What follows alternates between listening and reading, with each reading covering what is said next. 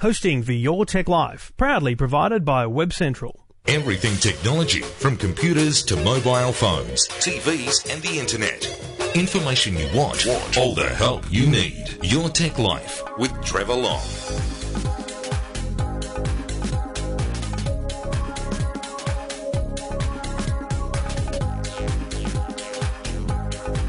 And hello and welcome. Welcome to Your Tech Life. My name's Trevor Long. Each and every week here on Your Tech Life. This is episode number 227. Thanks to the good people at Garmin, Garmin Satellite Navigation and GPS Technologies. Um, lots to talk about this week. Um, some fun things, some interesting things, and some challenging things, I think is the best way to describe it. Uh, brand new phones, lots of new phones, billions and billions and billions of dollars spent. Um, the challenge to me from KFC, which involves technology. The solution to your postal woes, uh, your courier company deliveries could be solved.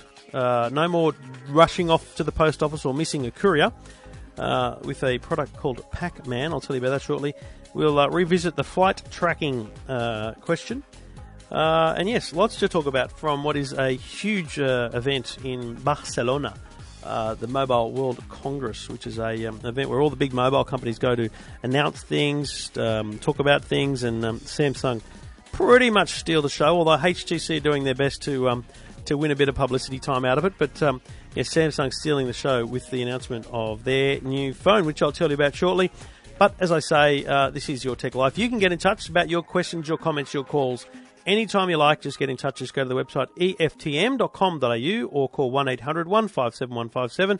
And you're here thanks to Garmin, Garmin Satellite Navigation and GPS Technologies on your Tech Life.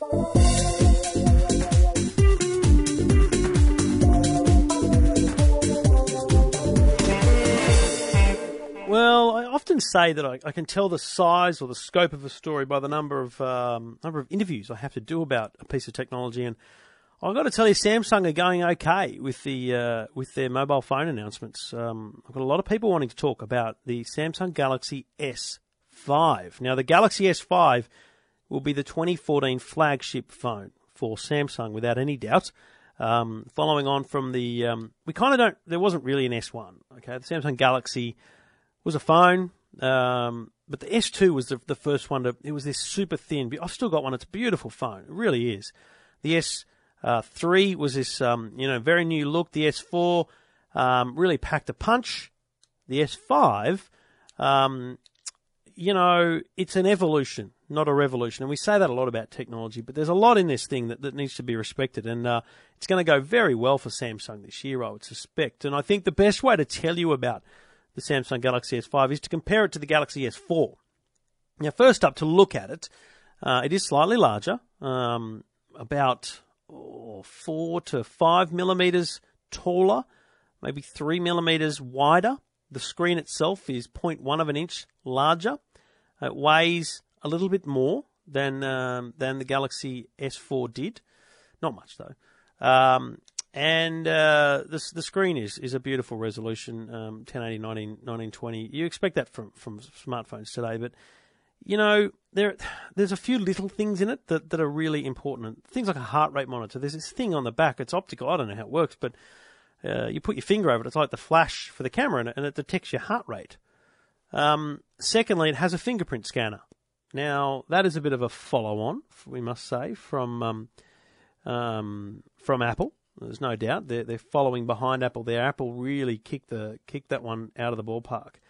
Um, but the fingerprint scanner on the S5, uh, from what I've already read, and I'll, I'll, wait until I test it myself, certainly not as easy to use as the iPhone. The iPhone, you can kind of put your finger in any, any way and it works, whereas you've got to push up, slide up on this one. So that might be a bit different if you think about it. Um, but I think the thing that will kick this right over the edge in terms of sales is it's waterproof. Now, it's not the first waterproof smartphone, don't get me wrong, there's plenty. Um, but you know, Sony can have waterproof smartphones and they will find a market. And I've, I've had people ask me about the Sony waterproof phones, but when the Samsung Galaxy, when the flagship phone, when one of the top two phones on the market goes waterproof, it really says something about the need to go waterproof. So this is IP67 rated, which is you know basically three to three to five meters of water for 30 minutes. You know you can you can drop it in a bath, no problems. uh, you could uh, you could get uh, get it all dusty and uh, and hose it off. You know, it's that kind of water water resistant, uh, which is a big deal. I mean, a lot of people do ruin their phones by getting water on them. Now they have the Samsung Galaxy S4 Active, which was waterproof. So this is basically saying, you know what, it worked, so we're going to run with that. The technology exists. It's probably the one thing that really jumps this device up in terms of being closer to a revolution than an evolution. Um, once again, the, the camera is an important um, important feature of, of these phones. Um, it has a 2.1 front facing camera and a 16 megapixel rear facing camera. Um, but they're looking at a lot of uh, kind of impressive software features again that, that really enhance that. Um, things like uh, recapturing 4K video, some sort of autofocus um, features, plus like a refocus ability where it kind of takes several photos and you can choose the one that works. It's very interesting, um, and it's all about uh, added enhancements via software for for your for your smartphone. Now, I was asked today whether or not it had a better camera or a worse camera than the iPhone. I think it's a very hard thing to do, just to, to say, but I still think because of the simplicity of the iPhone camera it's it's still the best because it's just tap and go. It's, it snaps a photo. Whereas with these overbearing software features, I think you lose the basic premise of I just want to take a photo. So I'd like to think that I'd prefer there was a camera and there was like a super camera app. So camera app was just open it up and it takes a photo. Boom. That's all it does. Uh, whereas the super camera app allows you to kind of do cooler things and, and you know take a bit more time with things. So that that I'll, I'll, I'll wait to test. Um, they're, they're, making comparisons to, to DSLRs, which is a you know huge thing to do. But if they're if they're talking that way, it means they've really come a long way.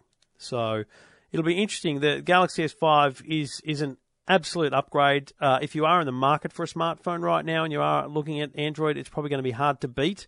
It's probably going to be available around April. We're hearing April 11, um, hoping for a worldwide release.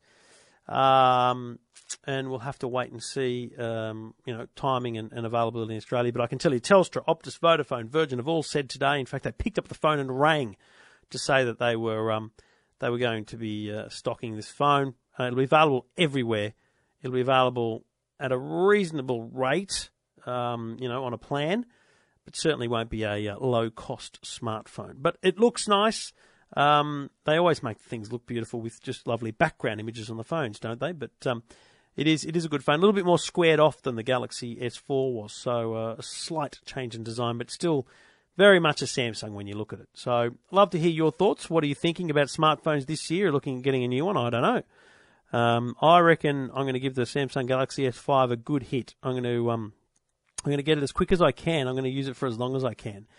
Uh, because I, I, think I'm now at a point where the apps that I use most are in Android. The one app that wasn't in Android was Sleep Cycle, and I, I don't use that anymore. I use the Jawbone Up as my uh, as my kind of sleep and, and fitness tracking um, device. So uh, probably don't need it anymore. So I'll have to wait and see. I have to play around with some of my apps and check what's there.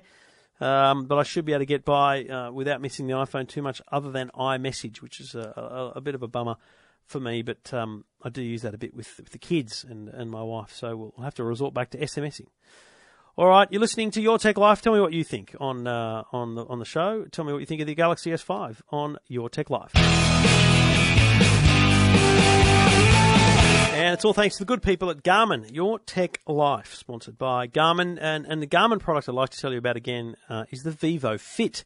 Uh, this is all the rage, these fitness bands. Everyone's talking about them. Every company is trying to do them. Uh, and Garmin uh, is probably one step ahead because they've been doing so much with uh, with all of uh, the GPS style tracking technologies. You, you can't imagine they, they haven't nailed this product. It's called the Vivo Fit. And this is what, as they say, say hello to the fitness band that knows your potential. No matter what you live for, every step should count. And it does with Vivo Fit, the fitness band that moves at the pace of your life. Uh, one look at the easy to read display, and you'll know how many steps you've taken, the distance travelled, the calories burned, and the time of day. Uh, all of that is on a on a screen on the band itself.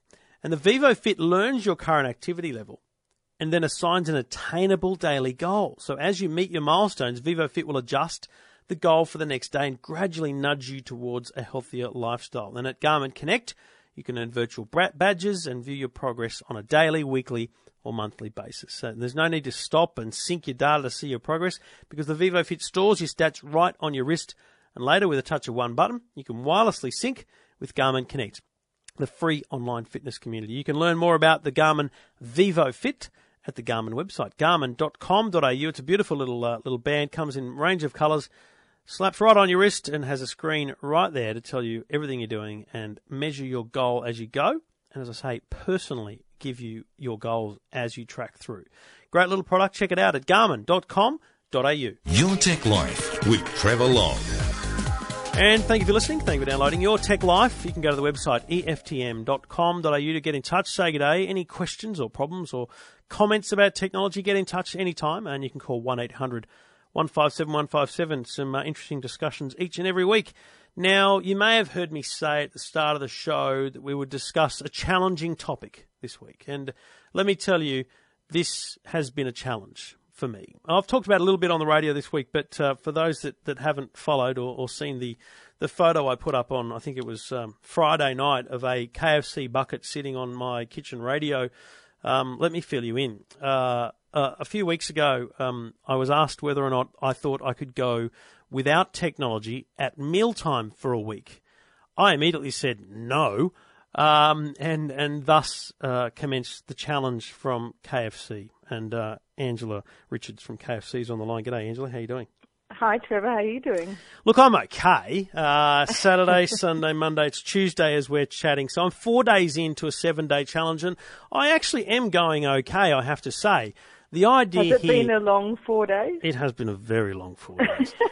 um, uh, the idea here um, is to kind of cast a light upon the fact that we we're becoming a little bit antisocial in social circles. Um, we are we're probably not aware of these things, and I think uh, you know that's the one one learning. We'll talk about the learnings in, in a moment, but for me, the idea that that I use my mobile phone and my wife as well while we're at the dinner table or while we're you know, for me at work, just sitting on my own, I flick through my phone. Um, is it a, is it a good thing? Is it a bad thing? How does a how does a concept like this come about for um, for for KFC? Well, we actually noticed this trend, and about a month ago, we launched this campaign called Stop and Smell Chicken, um, and that was really because uh, we wanted people to just take a little breather from technology, take a little breather from work, from doing all the busy stuff in life, and just stop especially during meal times, because most people don't have time to eat properly at a dinner table these days anyway. And when they do, probably like you, mm. they actually get on their phones, they get on their computers, and they just don't engage anymore. So it's really about taking 15 minutes, 20 minutes, half an hour, have a chat, relax, enjoy the food, talk about something else, because there's plenty of time in the day to actually go through your, your smartphone looking for amazing new apps. And I was thinking, I was chatting, chatting to uh, Burjo on um, on I think Six IX in Perth, and he, he said to me when I when I mentioned it to him, he said, you know, he sees it all the time at restaurants, and and you know, it doesn't matter whether it's KFC or any other chain restaurant or you know exotic restaurant. People do mm. it. People are on their mm. phone for a minute or two. He said to me, he sees people come in, sit down, and you know, you know, cheers their glasses together and chink whatever, and then they're on their phones, and it's like that's exactly right. And that, that happens everywhere. It actually happened in our stores, and that's like one of the reasons why we chose this part of the challenge. So not only did we want to go and tell people, hey, take a breather, stop and smell the chicken. That's why we actually asked someone like you, who is totally addicted to technology and totally addicted to these gadgets, to see if you could actually do this kind of challenge where you don't use technology at meal times. And it was our store managers that actually came to us and said, you know, we notice a lot of people come in with their mates, do exactly the same thing. They order, they sit down, you know, get their food out and then start using their phones instead of having a chat. And we thought, you know, maybe we should do something about that. What's the point of going as a group to KFC and and having dinner when you're not even talking to each other. It, it yeah. kind of it, it is a bit head scratching, isn't it? Really, when you think it's just weird. Uh, it's just because technology is ingrained. Like amazing yeah. apps, there's amazing stuff on the web. It's totally addictive, and we totally get it. So you know, we we understand that it's really enjoyable. It's just sometimes it probably pays to have a good old chat with someone. And now the, you sent me some proper KFC buckets. Uh, we put one in the kitchen. We didn't put it on the on the dining table because we thought, you know what, we're just gonna it'll be too easy to to just reach in. Uh, and so we throw the phones at my my son, my seven year old, threw his iPad in there. It was very funny. It's um, it's it's it's a nice running joke in the household. Don't worry about that. And um, and it's it's a concept that you know put it away literally. And I'll tell you that.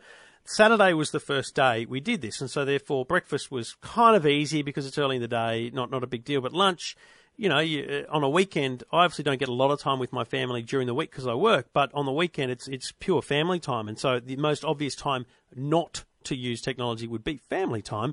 Um, and you know, I cooked up, we cooked up lunch and, and we spread it all out, and then it was it was good just to throw the phone in the bucket and, and have a chat for, for, for the period of lunch. But what was interesting to me, and you, you may be amazed by this, I forgot it was in there, and I went several yeah. hours before I went and got it back, and and I like that idea. Um, I like the idea of kind of not actually needing to be connected for any period of time, let alone just at mealtime. And I think what you've done is, uh, I think it's the Northmead store in Sydney. You're, you're, you're just putting on, on, on the ability for people to, to grab a bucket themselves and have a mobile collection point where if you're going into the Northmead store, and I think you you picked that because there was a bit of lunchtime and nighttime trade in terms of uh, workers and, and then families, you know, take the opportunity to, to throw your phone in the bucket and have a chat.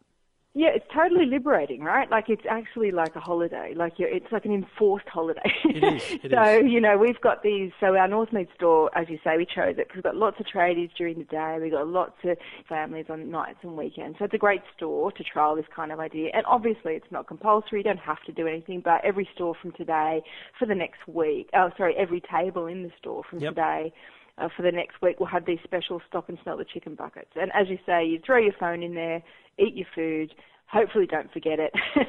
And then uh, and then you just get you know a 15 minute break basically a 20 minute break just to hang out. And as you say it's actually quite liberating to be able to do that. And so I don't need to do this now. So it's fun. Yeah. it's a bit of fun.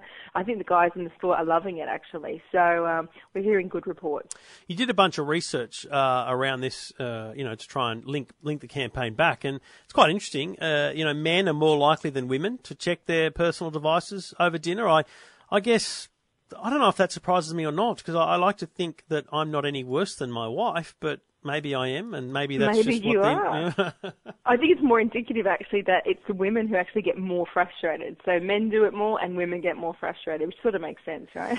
you're, you're, talking about the mobile phones, or just getting frustrated with their partners now? Because I know that probably. it's probably a general frustration, and then we talk yeah. about phones. it, I'll tell you what scared me most, and I, I mentioned this today. I, I could not believe that the devices people use at the dinner table on a regular basis. Okay, so smartphone, obvious, number one. But the laptop, number two? Who's using a laptop at the dinner table? I know, I know. It's a really clunky. It's like, hello, I'm going to put a screen in front of your face. yeah, I'm, I'm not only going to ignore you, I'm going to put a barrier between us. I agree. It's really funny. I actually think it's uh, it's pretty interesting that something like nine, I think it was nine in ten Aussies believe technology's made them less social at meal times. Um, we believe it. We're just not doing anything about it. Yeah. So that's why you need a bucket, everyone. You need a bucket. Stop and smell the chicken bucket. Well, what? So if I next time, and you know, question without notice, but I mean, if people are desperately wanting to join the trend here that we're creating uh, next time I do my drive-through at the Pennant Hills KFC and I buy my two-piece fillet box uh, with the large chips upsized, um, it must they must know me by now because it's such an such an insane they get order. it ready as your uh, car comes Do they? Up, yeah. Do they? Can I ask for a bucket, just a plain bucket without the uh, without the chicken in it, so I can I can play this game at home? I can. Can people do that? Will, will you give me a bucket? We've actually only got them available at Northmead actually. So we're only doing a one store trial at the moment and they're the special buckets that we're using. So then they're not uh, the, the buckets that we pack the food in. But we um, we're thinking about extending it further. We're just going to see how Northmead goes this week, see what happens, see how much interest there is you know, if people take them home as collector's items, that's pretty interesting as well. so, so we'll see how we go. But um, definitely going to have some fun with it this week um, and yeah. see where we get to from there. Oh, look, as I said, um, look, it hasn't been as challenging as I thought it would be. I'll be honest. Um, I I have been off work for two days actually, so um, so tomorrow at lunchtime in the office, will I be able to cope with conversing with my workmates? Maybe. Exactly, uh, your work friends, your work friends. And uh, and you know, I think that it's it's just a good reminder. I've been interested in the in the number a bit of feedback I've had, you know, on, on social media and things. People saying, "Oh no, that's a rule in our house." A lot of people have that as a static rule in their mm. home. No no phones at, at the table. Other people you know, accept that it's just the way it is, and, and that's the way it's going to work. So, question about whether or not it should be every meal or some meals. In the end, your point is just have the conversation, really, and, and decide Yeah. for yourselves what's what's best for you. Yeah, I think there's probably too many rules in life. So I think it's okay to do what you feel like doing, but I think sometimes mealtime, of all the times you've got another 23 hours of the day that you can do other stuff in, I think mealtime's probably the time where you can probably just relax and eat and talk as opposed to do about 17 other things at the same time. All right. Well, I'm I'm okay with the meal challenge, but don't challenge me to go without it entirely. I'm telling you, I, I actually heard uh, some of the um, some of the radio work that you did today, talking to some of the people on the radio, and it made me laugh that you talked about your wife and you said she was Mrs. Pinterest, and how's she going with the challenge? well, you know what? She was, uh, and she, she hates the fact that I said this on, on TV on the weekend, but she was the first to cave. She was the she, breakfast on Saturday morning, first day. Uh, and her excuse was that we, I had breakfast with the kids and, and, and she was, she either slept in or, or, or, or, um, or was laid up, but she, she was having breakfast on her own, so she didn't think that was a problem. And I said, no, no, sorry. Challenge applies whether you're eating on your own or not. So once we got over that little hurdle, um, it she was already trying to bend the rules. yeah, yeah. We were just, just we were just defining the rules from early on. But uh, uh, you know, she may say what she thinks, but I, I think we're head to head when it comes to using our phones at the table. I was going to say she's belying those statistics, isn't she? Yeah, She's well- up there with you. she she'd like to think that uh, she's definitely one that gets frustrated. But as I say, I'm not sure that's about the mobile phones. But anyway, Yeah. it's an interesting family challenge. I um I I would encourage anyone to give it a try, even just for a weekend. Um, it's been Yeah, a great little eye opener for me, and uh, and encourage anyone to that does have a. I'm happy to admit I've got a problem. I love social media, and, and it's not because of some crazy thing. It's just I'm a news junkie. I've worked in the media for such a long time. I'm a news junkie, and I feel like I might be missing something. And I get that that's not the case, but you know, when, when you live in a 24 or 7 world, it is often hard to, to disconnect. And so it's good to disconnect and it's worthwhile giving it a try. And um, thank you for the challenge, but I've still got a couple of days left. I'll, I'll, I'll be. I I'll was be, going to say maybe you can thank me after seven days. Yeah. How you go. yeah. Thank you or not. I don't know. All right, Angela. Thanks very much for the chat and, uh, and good on you. And we'll see how the trial goes at, uh, at Northmead out at KFC. Brilliant. Thanks, Trevor. What would you do with $19 billion? Now, I know not one person received that amount of money, but it doesn't matter. Someone got a lot of money when the app WhatsApp was sold to Facebook last week. $19 billion, you know, $16 billion in bits and pieces, plus another $3 billion in kind of Facebook shares or something. It's just, it's unbelievable. It's unbelievable the amount of money that, um, that has, has changed hands for this app. WhatsApp, if you've not heard of it, is a messaging app. Um, it, is linked to your mobile phone number, so you have to. You can't just put it on an iPod Touch, for example. It has to be on a smartphone, but it's on Windows, BlackBerry, iOS, Android, and you can send text, photo, video, audio messages, uh, and location. You know, drop your pin on, on a map and, and send it to someone. Know how far away you are, um, all within the app. Uh, it's very good, and because it's cross-platform, it really is a very global thing. You know, it's a great way to keep in touch no matter what device the other person's on. And if you think about how SMSs in some places still cost a lot of money, and a lot of people still have SMS-based plans that cost money per SMS, WhatsApp is a great alternative to that. But is it worth $19 billion? I would, uh, I would argue no, but we don't know the long game. And all I've started to think is that it's about, not about the user data, not even about the messaging data, but about the habitual data of users. So, what does a particular type of user do? Who do they contact? When do they contact them? Um, what what are their habits? What do they talk about? And the more you know about someone, the more you can build profiles of segments. Not about a person. So it's not about Facebook knowing more about me and advertising on Facebook more uh, targeted messages. It's about Facebook knowing that because I'm a 37 year old male who lives in Sydney and happens to like Formula One and technology, I, like other people in that same similar demographic, may do X, Y, or Z and therefore be interested in company X, Y, or Z. And the more you can refine that, the more you can target that, the better you know those people, the more valuable that, that advertising becomes. That's probably what it is, other than it being a kind of defensive play where you, um, uh, you know, you stop WhatsApp from becoming so big that it is basically a social network. So it's a very interesting play, and we'll probably never know why they really did it. Um, but it is the biggest technology acquisition in history, uh, and it will be for some time, I would expect. And it makes Instagram look like pocket change to Facebook because it only cost them a billion dollars. I mean, uh, YouTube only cost Google $1.2 billion. That was in 2006, so it's eight years ago, but still. Uh, $19 billion for WhatsApp. Do you use WhatsApp? Have you got WhatsApp? Uh, what do you think of it? Uh, let me know. I'd love to love to know what you think. Um, get in touch. Just go to the website eftm.com.au or you can call 1 800 157 157. Your Tech Life with Trevor Long. And thank you for listening. Your Tech Life is the name of the show. My name's Trevor Long, and you can get in touch. Just go to the website eftm.com.au. Anytime you like, just get in touch. Say good day. It doesn't matter what, what it is or what the problem is. Uh, you can get in touch. Let's go back to the phones. Go, Doug. Hi, Trevor. How are you? Good, mate. What can I do for you? Well, uh, from the outset, I'm not an aviation geek or a plane spotter, but I was listening with interest to your podcast uh, last week Mhm, about yep. the uh, Ethiopian plane hijacking. Oh, yes, it was and how you, very yeah, interesting. and how you, yeah, you were tracking that plane with a website. So Yes. Um, I think that website you referred to was flightradar24.com. Yeah, there's a couple of them. I think Flight Radar is where I end up most of the time because I normally I normally forget what it is, but I normally type like Flight Radar into Google and, and that's the 1st one that comes up. Flight Radar 24. It gives you a Google map and then on the left hand side kind of plane information and you can click on planes and, and go from there. Pretty cool stuff.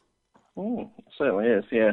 So, you know, the last day or so I've had a quick look at that site and it's, yeah, it's pretty interesting and it's actually surprising how much info you can actually see about every plane that's whizzing around our heads, you know, from little private Cessna to the big boys with their Airbuses. But, yeah, it's all I there, haven't? I haven't looked anything more than the kind of really high commercial stuff. What can you see in terms of, like can you see stuff happening out at Bankstown for example? Uh, well, I'm in Brisbane, but yeah, you can see, you can definitely see. Um, I was just looking What's at a before is there now. a regional a, regional airport like it's not like Archerfield that's not there anymore is it but um Uh, it is, yeah. And Archerfield's definitely there. still runs Um, still runs as a, can you say can you see little little private planes come out of there Um, I haven't checked that 100%, but I definitely can spot little Cessnas that come up. Yeah, I think right. what it comes down to, from my limited, as I said, I'm not an expert, from my limited Yeah. researching just in the last day, it shows as long as it's got a transponder on there, Yes. it's showing up apparently. So and I think that Um, transponder is the thing that got us going on the Ethiopian Airlines thing because that was the thing that, that did that squawk 7500 thing um, Yeah. you know which got people happening but I guess you know if you've just got your own private plane you might not run a transponder or there might not be a requirement to unless you're running commercially or something like that because I'm I'm scrolled in here on uh, Bankstown, which is kind of Sydney's regional airport, if you want to call it that, like uh, small small plane airport, and I don't see anything. And you also don't see military aircraft, obviously. mm, no, that's probably a given. Yeah, But um, but yeah, that that squawk actually interested me as well. So I had a, a quick look at that and um, on, on Wikipedia of all places. But um, yeah, it's surprising what's actually on there and all the history and whatever that, about uh, squawk. And it actually lists off all the codes. So the one you mentioned last week, the seven five double O, um, that that is actually comes up as hijack. Plane Wow. is being hijacked. So. Um, so that's interesting. But the other one you don't want to see is the uh, 7700 because that's an emergency. So if that's on your plane, Yeah. jump.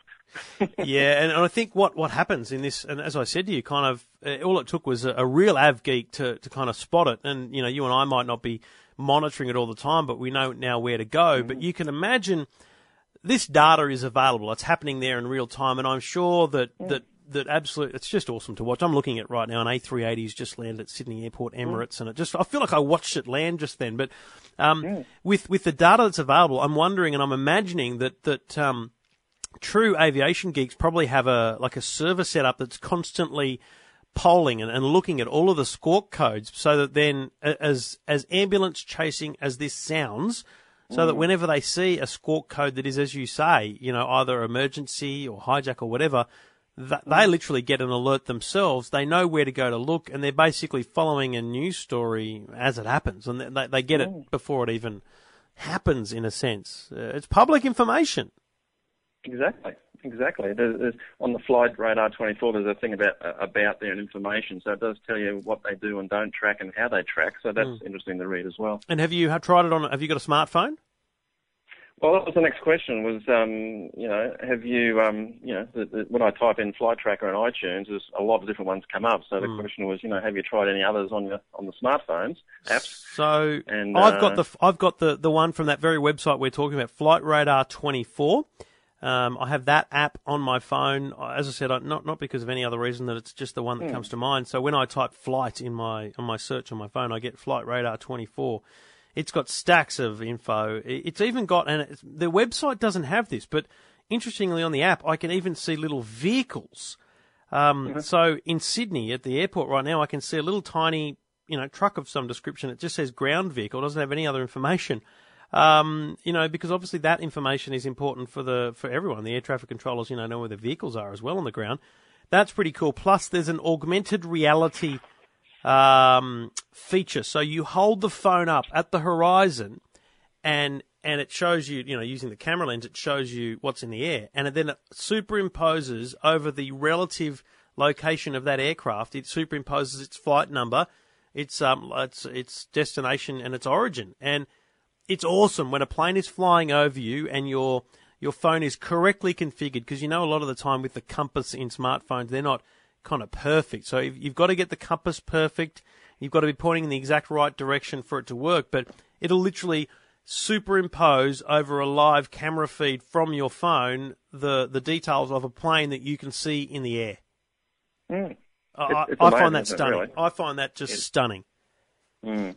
No, fantastic. And that, that, I think the one you must have there is the Pro version, the two ninety nine version. You know what? I so- did, I did. I did pay for it because in the end I used it. I used it that much that I thought, why not? The other one I've got is called. Um, uh, I'm just going to look it up here. I'm pretty sure it's called Plane Finder. Now, um, this one in my search doesn't come up as Plane Finder. It just says PF AR. But this one is the pure augmented reality version. It's called Plane Finder AR. Uh, the logo is a black uh, square with a white plane in it and the initials AR. And this one doesn't do the, the basic mapping. It just has like a, a radar on the screen with like blips where the planes are. And then, as I say, you calibrate the compass and, and it then um, it then shows you in augmented reality when you hold your phone up. It shows you where the planes are, so I can I can point my phone around in the air, and even, even though I'm inside right now, obviously I can't um, see the plane, but I can see where the plane is in the sky. And I've used with, this with my kids. I've said, look over there. There. There's about to be a big Qantas plane come, and, and you know, a couple of seconds later, bingo, there it comes. We, um, I think my kids. Uh, yeah, my family, all my family picked me up at the airport when I was coming back from the States, and we went to McDonald's down the road from the airport and had breakfast. And I was able, because you can't see the airport from McDonald's, you can just see the kind of the end of the runway that goes out into the ocean or into Botany Bay. I was able to tell them when planes were landing so they could look up and, and look out the window at the right time. I mean, it's very cool stuff. It is. And I, I, as you said, for arrivals, I think it's quite handy that you can actually literally track it from wherever to into your airport, and you can know that it's actually on target, happening, and it's going to be landing in probably 10 minutes. So, I don't know what it's like in Brisbane, but it costs the bloody earth to just go Mm. into Sydney Airport. So the idea of parking maybe a kilometre away and uh, and having just a flight radar tell you where the plane is, you can you can truly see that it's actually not just landed, but it's at the gate. Then you can kind of add that time yourself as you normally would for for uh, disembarking and everything like that. So, so you don't have to pay two hours worth of parking for ten minutes. Mm, no, that's exactly right. Oh, very cool. I'm Um, glad you enjoyed it, mate. No, it's good. Um, I've, I've had a game app for many years called Flight Control. I think it's been around for a while. Everyone's probably seen Oh, that was one of um, the original, um, Yeah. original viral games. It was, uh, That's it. yeah, it's great. Where you, what's what's your kind of highest level? Oh, I haven't played it for a little while, but I was just thinking this this is like a real life control exactly uh, flight control game, really. That's exactly what it is, isn't it? Except you can't control the planes, of course. Thankfully, Yes. Well, that's probably a good thing, I think. it is. It is. Oh, fantastic! Tell me, Trevor. Yep. So, Trevor, have you ever been on a flight simulator? Um, I've done the um, at, uh, at Darling Harbour in Sydney. There's a there's one. Um, I think it's a Boeing seven three seven. I think they pretend it to be. It's a proper flight sim, and uh, you know you go in it and you you go up and, and down and do a quick thing. It's a you know it's a tourist attraction, but I've never done one at an actual. Uh, you know, at a at a at a Qantas or, or a Virgin or someone like that, where it's a little bit more, you know, the whole whole room moves. So this one's just a static room where you, where you've just got the the full screens around you. Basically, a massive computer game, but the full bit. In fact, pilots train there and just do just do practice there. I'd love to get in on board one of those actual ones that you know the whole kit and caboodle moves. Have you done one? Well, I, I did probably something similar to you. One's just been relocated uh, in Brisbane out to the Archerfield Aerodrome, and uh, had to go on that. That's an official Boeing 737 simulator. So, um, but that's it's great. As you said, you just dial up. Um, they dialed in the old Hong Kong airport for me. They, and, they must uh, do that for everyone because I, I did Hong Kong as well. Did you? Yeah, and I think it's I think it's because it's a pretty daunting approach. You know, the the old airport, you come in and you you you got the mountains, and then you pretty much just twist in and come down. Yeah, well, they tell you when it was operating, it was the sixth most dangerous commercial airport in the world, so I can see why. Yeah, and and how how did you gauge a naval landing? Oh, look, he told me I did, but he probably tells everybody that. So. Again, I was going to say I, I felt great afterwards. As I walked out, they made me feel like I was a bloody genius. Um, but I think I think that's the point, isn't it? Well, I mean, what what happens if they put the put the call up on your next flight and they say we need someone up the front here to help? Would you reckon you could do it? I've played enough flight sims that I get the gist of it. Let me put it that way. Oh, you know, I'd, Mm. I'd go up. I'd go up for sure because unless the only reason I wouldn't go up is is if they'd lost comms to the to the ground because I reckon I could Yeah. follow instructions from someone on the ground to to get it pretty close. well, I've, said the same thing. I'm not not a big head, but if someone was in my ear telling me speed, height, whatever, I re- yeah, I reckon you go close to getting it down. So you know, anyway, it, there's a, there's a to the game there's a game called Flight Simulator, which is you know it's a, it's a hundred and something dollar game. It's a ten disc uh, installation on your computer, but it is a stunning. Uh, stunningly realistic flight simulator. It's actually really bad graphics. It's not brilliant in terms of flying over places and you know trying to get a great view. You're better off on Google Maps. But in terms of having to go through a checklist before you take off, in terms of plotting your course and different things like that, it is amazingly realistic. And I think if you've played a bit of that, and I, with the greatest respect to the pilots listening, including um, previous caller Mark, who I who I since have learnt was a um, is a is a Qantas pilot. I um, yeah, I, I, I don't suggest that it's an easy job, but I'd like to think that the, the basics of it, in terms of uh, you know the control and the and the dials and things, are, are learnable in that sense. But um, I wouldn't want to be thrown into the heat of it at the last minute. That's for no, sure. no, and don't get me wrong, I'm not making light either. They earn every cent that they um, they earn. So, Hmm. And you especially want those guys in the in the hot seat under problems. So, That's exactly you know, right. Well Mate, I've. I've watched enough air crash investigation to know that these blokes, uh, men and women, are absolute freaks when it comes to those important moments where it where it isn't going to plan. I mean, that's what that's what they're trained for. The planes can fly Mm. Exactly. Mm. themselves and land themselves, uh, but it's it's for the moments where the, where things aren't going to plan where it matters. Anyway, until right. then, we'll just stick with Flight Radar 24, eh, Doug? We shall. We Good on you, mate. Happy flying. Good on you, mate, and thanks for getting in touch. Uh, you can get in touch as well. Just go to the website eftm.com.au.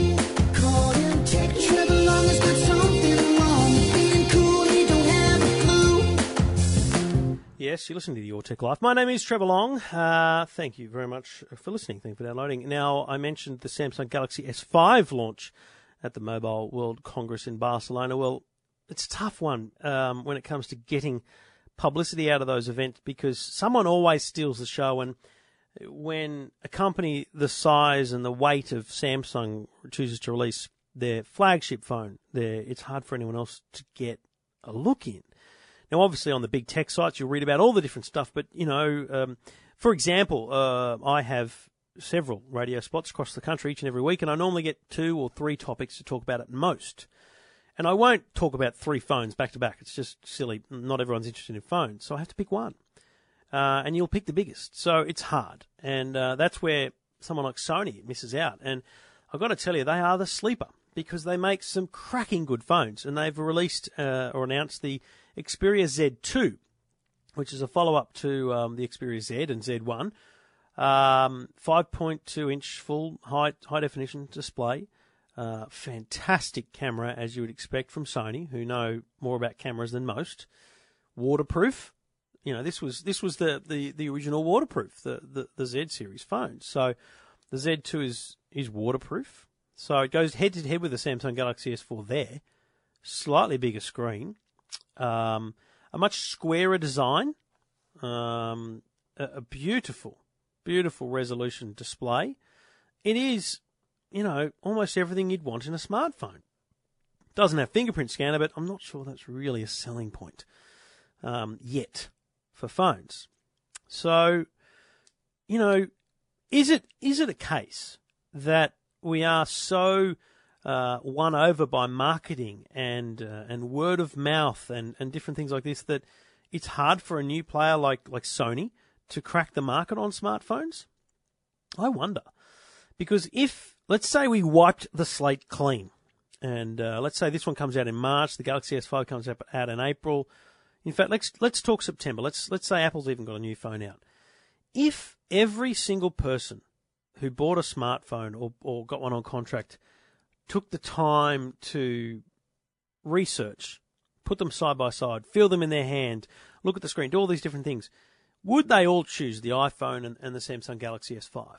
I wonder. I think, even on looks alone, the Sony phone is probably top three.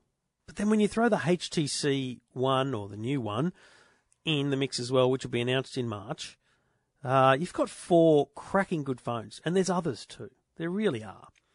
Um, I think it's very hard to buy a bad smartphone in the in the mid to premium range. It's very easy to buy a bad smartphone at the low range because there's cheap phones. There's always going to be cheap phones. Um, but Sony do a lot with their PlayStation Mobile, the Walkman technology. That they're bringing everything into their phone, so it's got a lot to offer. Um, they've also then um, expanded that out to the Z2 tablet, which is again uh, waterproof. Um, it's it's got great features. Uh, they've also got another phone they've called the M2, which is slightly different. It's uh, I don't think it's waterproof, but um, uh, it's it's got a dual SIM card variant. So there's a lot of different things about these phones, but just focus yourself on the Z2. You may be well impressed by this device. Um, and, and finally, surprise, surprise, not really. Uh, Sony have released a uh, or announced a, a, a, fitness tracking smart band. So they're called the Smart Band SRWR10, um, which doesn't appear to have a screen on it. It's just a tracking device, very much jawbone up like. Um, it can, can all, also control functions of your um, Sony smartphone, like maybe the music playback and stuff like that. So an interesting little mid-range between the old crazy smartwatch um, world that, that's been created by Samsung and others, and Huawei's there now. LG have these devices with screens. Uh, lots going on in this space. Um, I worry about data. It's going to be my big worry because if you get stuck in one ecosystem for data for your whole life, then you are literally stuck in that ecosystem. So I want to see where the data can be exported, uh, you know, to and from each ecosystem of fitness trackers. So we'll have to wait and see. But anyway, uh, the Sony uh, range of smartphones, tablets, and things are um, well documented, and you should check them out. Sony Xperia Z2 could be could be a sleeper this year in the smartphone race. Talking technology without the jargon. Your Tech Life with Trevor Long. Well, I don't know about you, but um, parcel deliveries at my home are escalating, and I can even exclude all of the cool stuff that I get sent because of my job. Uh, I'm talking just you know the online purchases myself or my wife make, um, presents and things that arrive in the mail that are um, you know a little bit bigger than the old uh, mailbox out the front, and time's not on our side anymore. You know, there's rarely someone home to to meet the the guy that rocks up in a van, and I was actually standing at the front of my house earlier today um, saying goodbye to my mother who'd come to visit, and, and a parcel van pulled up over the road. Um, I only knew the neighbourhood, so I don't really know the neighbour. He pulled up, he knocked on the door, he waited, he left, and the bloke over the road is going to have to wait now until the little uh, ticket in his mailbox lets him go and visit the post office when he's not at work, and all those different things that mean you're probably missing out on parcels um, more often than not. And there is um, there's a few solutions coming to this area, and I find it very interesting space. Um, Australia Post have some solutions, but what about the solutions that you can put in at your very own home? And uh, one solution is Pakman. Not the game, P-A-K-M-A-N, Pakman.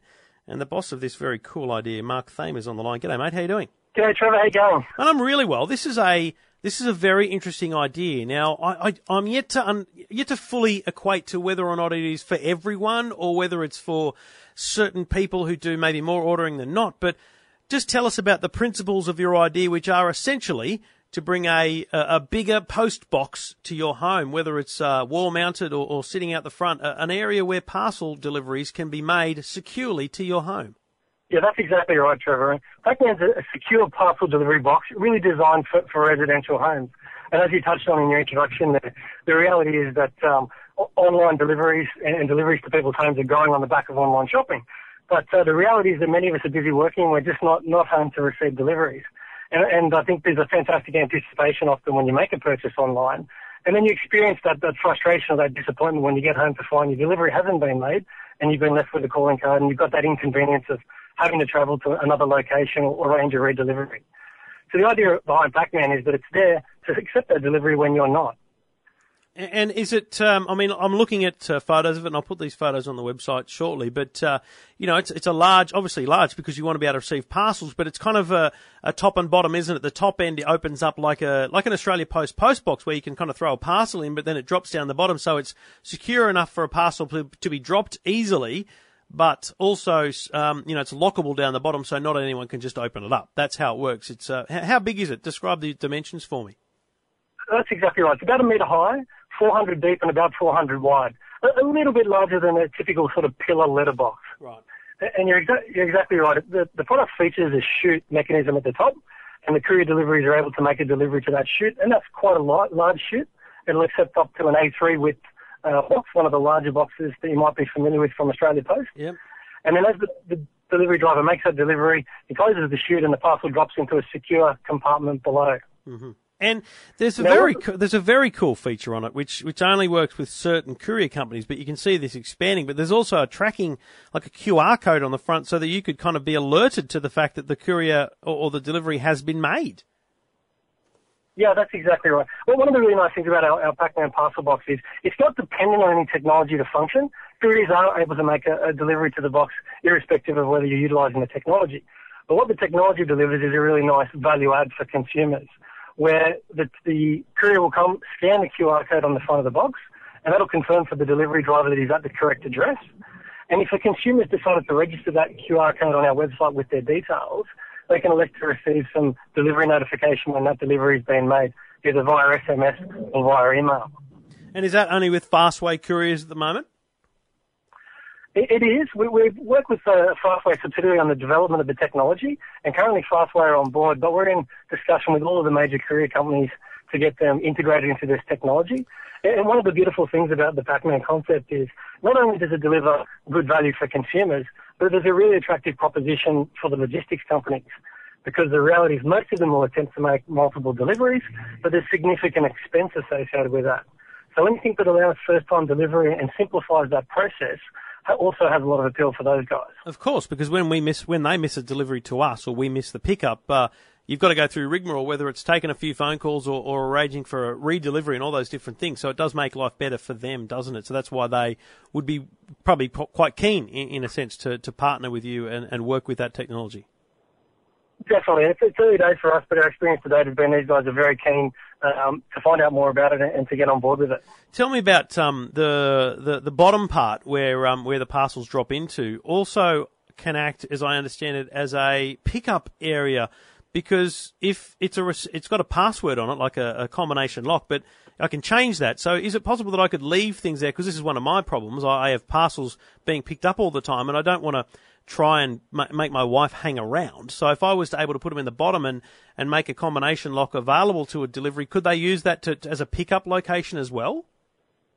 Yeah, definitely. That's what we're planning on doing, and we don't quite have that technology in place yet, but we believe the, the, the system will uh, enable us to work with participating courier companies to exactly as you described, enable a delivery where you can make the arrangement with the courier company, provide them with the detail, and then on arrival they can scan the QR code find out the, the barcode or the PIN code for your combination lock and collect the delivery. Now, aside from obviously the thing costs money to manufacture, um, it's available at Bunnings warehouses, which is a pretty awesome delivery um, uh, distribution mechanism for you. Obviously, three hundred and twenty nine dollars. I mean, is that a is that a price point based on on research, or is that just the best price point you can bring it in at? Because obviously, you've got to have a real need for it if you want to part with three hundred bucks. I would have thought.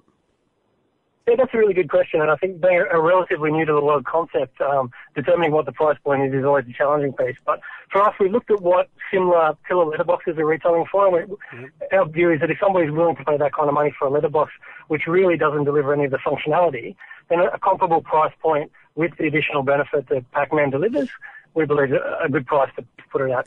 So, do you see people replacing their letterbox with this, or is this an addition that sits up near the door or something like that? Actually, both. You can buy the parcel box um, by itself and place it uh, next to your front door or in your vestibule type area. Or alternatively, we've developed it to be modular where you can put on top a different style letterbox, um, which would then allow you to replace your, your, your letterbox and place it at the front door. Uh, sorry, at the, at the fence line rather than at the front door. Okay. And we've got a number, a number of different styles of letterbox to suit different uh, aesthetics depending on uh, your neighbourhood and what your house looks like. And in that sense, you would secure it to the um, to the to the place either at the front door, because obviously, I mean, someone's not going to walk away with a with a Pakman parcel box. It's pretty obvious, but I guess if they're bold enough, they would. So so it would be recommended that it gets secured um, to the ground or to the wall, wouldn't it? Absolutely. The, the box is relatively easy to secure in place. You can either dynabolt it into the ground if you're putting it adjacent to your front door or on your patio, or alternatively, it's got a, a mechanism on the base where you can fold out uh, some sections of metal and drop those into a, a hole and concrete it in place. Ah, righty. Yes, very cool. And and it's been been available now for how long at Bunnings? Um, we started uh, feeding in through the Bunnings distribution network from around Christmas uh, and really full distribution from uh, sort of mid-January onwards. So it's still relatively early days and, um, you know, we haven't had the opportunity to put the full promotional drive behind it yet. Um, but it's, it's so far been very exciting for us. So, bo- bottom line, you, you're happy with the with the first uh, initial rollout phase? We are, we are. Like I say, we've got pretty much full distribution, so it's available at Bunnings nationally at the moment. And we're looking at some, um, kicking off some advertising campaign from the back end of March. Fantastic. And it's a Pakman, P-A-K-M-A-N, and uh, I've got some pictures and things I'll put up on the website this week. But, mate, uh, it is a great concept. Uh, I think it's probably, the challenge is, is getting people to realise how often they receive parcels, you know, and I think it wouldn't be hard to convince my wife, although I, I'll be honest with you, I think aesthetically would be my challenge with my wife, convincing her that she wanted that thing, uh, a box sitting at the front door or out on the, on the on the fence line. But knowing how often she pops up to the to the local um, post office, pretty much on my behalf, um, that may that may be the thing that gets her over the line. I think. Yeah, definitely. And look, that, that's one of the things we're also working on is evolving the line to develop some different sizes, some different styles and different looks, just to make sure that it really does appeal to a broad range of consumers. It's a great idea, mate. Good luck with it, and uh, and thanks very much for the chat. Thanks, Trevor. Appreciate your time.